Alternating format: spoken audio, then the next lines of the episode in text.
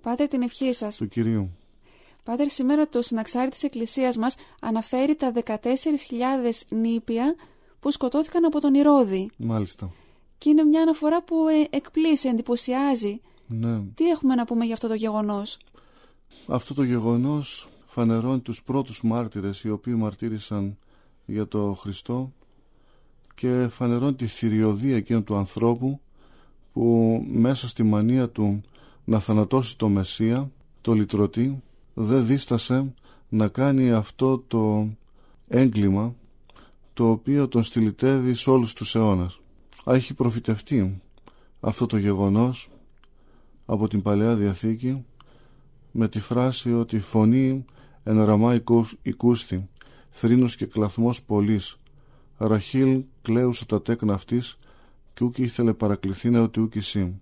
Η Ραχήλ ήταν η γυναίκα του Ιακώβ και ο τάφος της βρίσκεται μεταξύ της Ιερουσαλήμ και της Βιθλεέμ. Εκεί απέθανε στη γέννηση του Βενιαμίν γιατί είχε ζητήσει από το Θεό να της δώσει ένα παιδάκι. Ο Θεός της είπε θα σου δώσω ένα παιδί και εκείνη είπε θέλω να μου δώσεις κι άλλο και ας πεθάνω και έτσι με τη γέννηση του δευτέρου γιού της έγινε και ο θάνατός της. Αυτή λοιπόν η προμήτωρ των τέκνων εκείνων των Ιουδαίων βλέποντας από το παρελθόν το μέλλον αυτή τη σφαγή των υπείων έκλαιγε και κανένας δεν μπορούσε να την παραμυθίσει γιατί τα παιδιά αυτά είχαν σφαγιαστεί στην πραγματικότητα.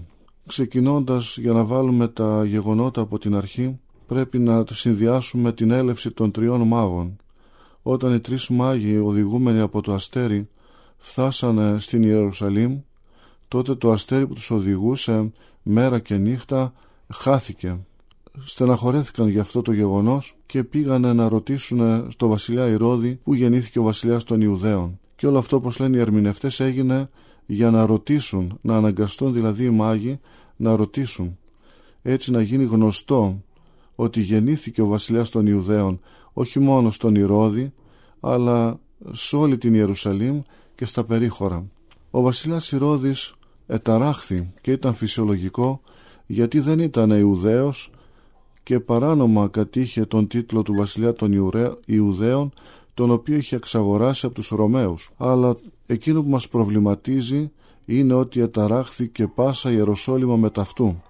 Αυτό που μας κάνει να στεναχωριούμαστε είναι ότι ταράχθηκαν και οι Ιεροσολυμίτες. Καλό, η Ρώδης έχει λόδους να ταράζετε, αλλά εσείς οι υπόλοιποι γιατί ταράζεστε; Εσείς δεν περιμένετε το Μεσσία, δεν περιμένετε το Χριστό, δεν περιμένετε το Λυτρωτή. Γιατί ταράζεστε λοιπόν, είναι κάτι που μένει αναπάντητο. Παρόλο που ήταν υπόδουλοι στους Ρωμαίους και πλήρωναν διάφορους φόρους, είχαν καταφέρει να ζούνε καλά. Και έτσι μαθαίνοντας ότι ήρθε ο Λυτρωτής, ότι ήρθε ο Μεσσίας, ταράχθηκαν και φοβήθηκαν με την έννοια ότι τώρα ο Μεσσίας θα μας πει γιατί δεν κάνετε το ένα, γιατί δεν κάνετε το άλλο, γιατί δεν εφαρμόζετε τον νόμο του Θεού, γιατί δεν κάνετε τις δέκα εντολές και ούτω καθεξής και έτσι είχαν λόγους και αυτοί να ταραχθούν. Ο Ηρώδης κάλεσε τότε τους γραμματείς και τους αρχιερείς, αυτούς που καταγόταν δηλαδή από γένος αρχιερατικό και τους ρώτησε πού θα γεννηθεί ο Μεσσίας, ο Χριστός. Και εκείνοι ανοίξαν την Παλαιά Διαθήκη και βρήκαν την προφητεία του προφήτου Μιχαίου που λέει και εσύ Βιθλεέμ γη Ιούδα, ουδαμός ελαχίστη εν της ηγεμός είναι Ιούδα, εξού εξελεύσεται ηγούμενος ως της ποιμανή το λαό μου τον Ισραήλ. Και άλλος προφήτης λέει, ο Θεός εκθεμά νήξη και ο Άγιος εξόρους κατασκείου δασέως. Από το νότο δηλαδή και από τη Βιθλεέμ, εκεί θα γεννηθεί ο Μεσσίας ο Χριστός. Τότε ο Ηρώδης έστειλε τους μάγους να πάνε στη Βιθλεέμ και όταν θα βρούνε τον Ήπιο να του πούν και εκείνο ποιο είναι, να πάει και εκείνος να το προσκυνήσει και είχε βάλει κακό σκοπό να θανατώσει το παιδί. Μάλιστα εξυκρίβωσε και τον χρόνο που φάνηκε το αστέρι από τους μάγους και εκείνοι του είπαν ότι το πρωτοείδαν 25 Δεκεμβρίου του 752 από κτήσος Ρώμης και τώρα βρισκόμασταν στο 753 λίγους μήνες μετά δηλαδή την καινούργια χρονιά. Ο Ηρώδης ακούγοντας τις ημερομηνίες τις έβαλε στο μυαλό του και έστειλε τους μάγους στη Βιθλέμ. Οι μάγοι όταν βγήκανε από την Ιερουσαλήμ ξαναείδαν το αστέρι που είχαν δει στην Ανατολή και η χαρά τους έγινε υπερβολικά μεγάλη. Λέει ο Ευαγγελιστής «Εχάρισαν χαράν μεγάλην σφόδρα». Πάρα πολύ μεγάλη χαρά που ξαναείδαν το αστέρι. Αλλά τώρα εντυπωσιάστηκαν και κατάλαβαν ότι αυτό το αστέρι δεν είναι όπως και τα υπόλοιπα που έχουν την πορεία από την Ανατολή στη Δύση αλλά έκανε μια πορεία από το βορρά στο νότο αφού η Βιθλέμ είναι νότια της Ιερουσαλήμ. Κανένα αστέρι δεν μπορεί να κάνει αυτή την πορεία. Και αφού τους οδήγησε στη Βιθλέμ εκάθισε το αστέρι επάνω ακριβώς στο σπίτι όπου βρισκόταν το παιδί μαζί με τη μητέρα. Ένα αστέρι μπορεί να δείξει μια κατεύθυνση όπως ο πολικός αστέρας δείχνει το βορρά αλλά δεν μπορεί να δείξει ούτε μια πόλη ούτε ένα σπίτι συγκεκριμένο. Έτσι κατάλαβαν οι μάγοι ότι δεν πρόκειται περί αστέρος αλλά περί αγγέλου. Όταν ανέβηκαν στο σπίτι το οποίο υποθέτω ήταν του Δαβίδ όπως λέει η προφητεία όμως εκείρε στο Δαβίδ αλήθειαν και ομοία θετήσει αυτήν εκαρπού της κοιλία σου θύσομαι επί του θρόνου σου. Θα τοποθετήσω στο θρόνο σου ένα από τους απογόνους σου έτσι στο σπίτι αυτό του Δαβίδ και στο θρόνο του καθόταν τώρα η Παναγία με το βρέφος Χριστό στην αγκαλιά. Και οι μάγοι προσκύνησαν και άνοιξαν τους θησαυρούς του και προσέφεραν σε αυτόν τα δώρα χρυσό λίβανο και σμύρνα και αφού πήραν την ευλογία και τη χάρη από τον νεογέννητο Χριστό και την Παναγία αναζήτησαν κάποιο παδλοχείο κάποιο τόπο για να ξεκουραστούν μετά από αυτό το μακρινό ταξίδι τους αλλά τι κρίμα που δεν βρέθηκε για αυτούς τόπους κάπου για να ξεκουραστούν παρά μόνο ένα σπήλαιο και το σπήλαιο αυτό είναι εκείνο που έκτισε αργότερα ο Άγιος Θεοδόσιος ο Κοινοβιάρχης το μοναστήρι του. Όταν αυτός ο Άγιος Θεοδόσιος ήθελε να κτίσει το μοναστήρι δεν ήξερε σε ποια τοποθεστία να το κτίσει. Και τότε προσευχήθηκε στο Θεό και είπε «Θα βάλω στο χέρι μου κάρβουνα σβησμένα και επάνω θυμίαμα. Και όπου θα ανάψουν τα κάρβουνα και δεχθείς το θυμίαμα τότε Θεέ μου εκεί θα σου κτίσω μοναστήρι και περπατούσε σε όλη την Αγία Γη. Και όταν μπήκε στο σπήλαιο των μάγων τότε τα κάρβουνα άναψαν στο χέρι του και θυμίασε το Θεό και έκτισε το μοναστήρι του λίγο έξω από τη Βιθλεέμ που υπάρχει μέχρι τις μέρες μας και λέγεται η Ιερά Μονή Οσίου Θεοδοσίου του Κοινοβιάρχου.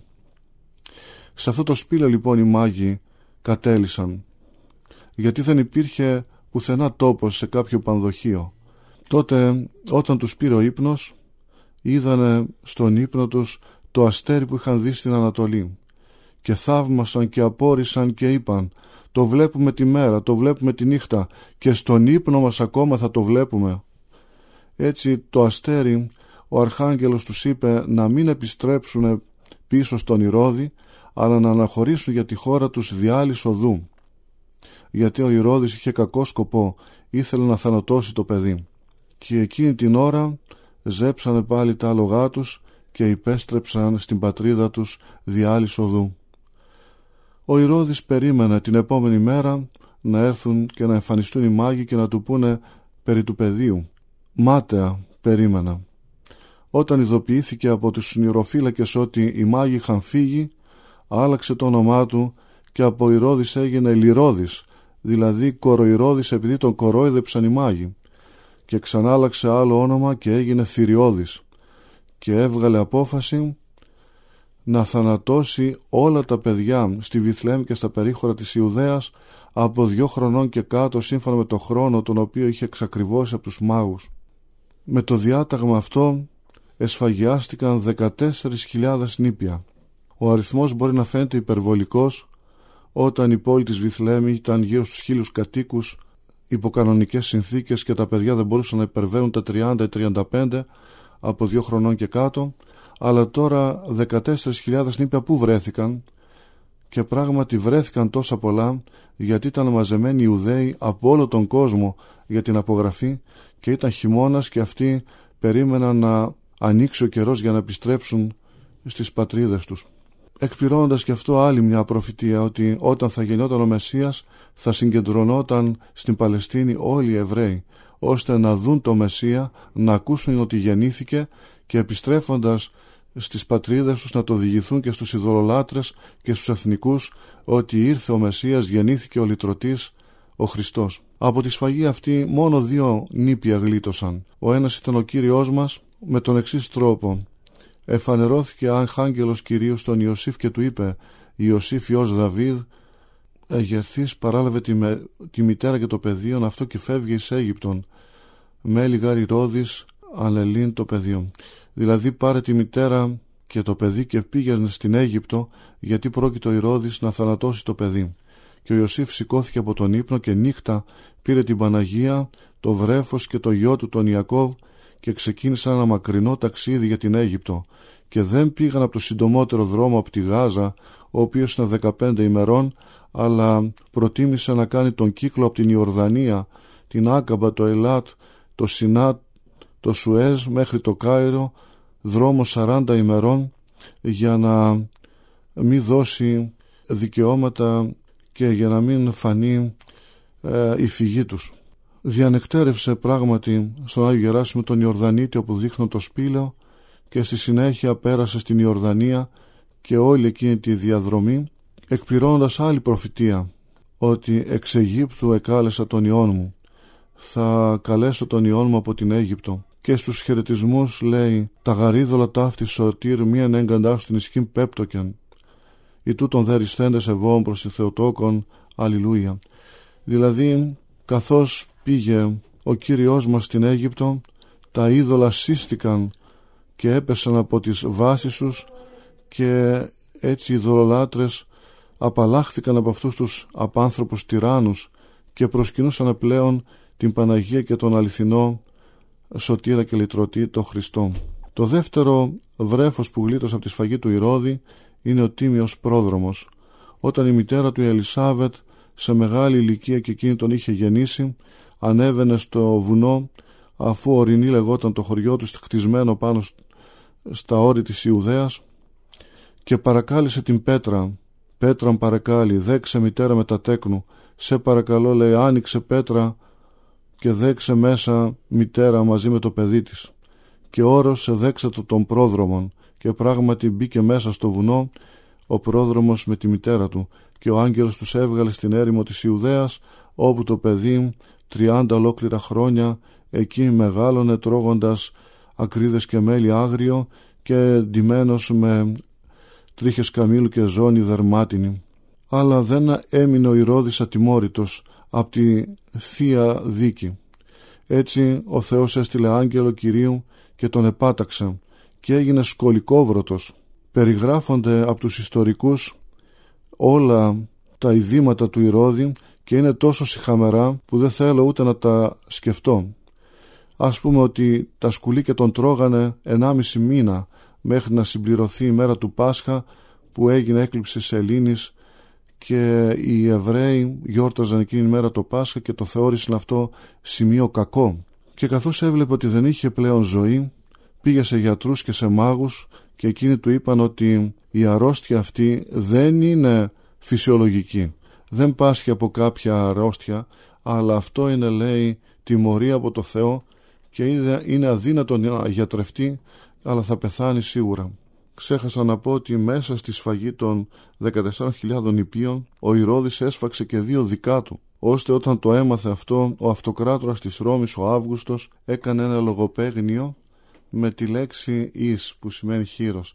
Καλύτερα δηλαδή να είσαι χείρος στην αυλή του Ηρώδη παρά ιός του γιατί ε, ο χείρος επειδή οι Ιουδαίοι δεν τρώνε το χοιρινό δεν θα σφαγιαζόταν ενώ αν ήσουν ιός του μπορεί είχε την πιθανότητα να σφαγιαστείς. Έτσι ε, έμεινε και αυτό στην ιστορία.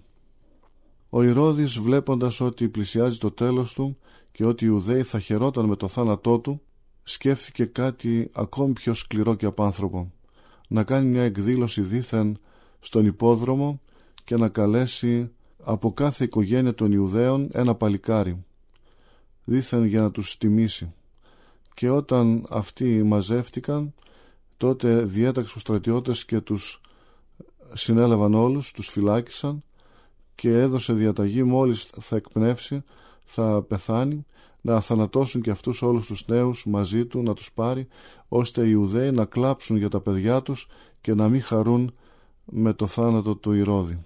Βλέπουμε ότι μέχρι τέλους δεν μετενόησε, δεν λυπήθηκε, αλλά φέρθηκε πάρα πολύ σκληρά και απάνθρωπα. Αυτό είναι ένα παράδειγμα για όλους εκείνους που τα βάζουν με το μεσέ και λυτρωτή και με το ικτρό τέλος το οποίο θα έχουν και με τη σκληρότητα την ανάλογη την οποία δείχνουν. Πάτερ, ευχαριστούμε πάρα πολύ για όσα σήμερα μας είπατε, ερμηνεύοντας το γεγονός αυτό, τις φαγές των υπείων, ε, γιατί έτσι το κατανοούμε και το προσεγγίζουμε καλύτερα. Παρακαλώ. Αγαπητοί ακροατές, ήταν κοντά μας ο Αρχιμανδρίτης Πατήρ Χριστοφόρος Παπα-Νικολάου, ιερομόναχος στην Ιερά Μονή Αγίας Τριάδος, Σπαρμού Ολύμπου.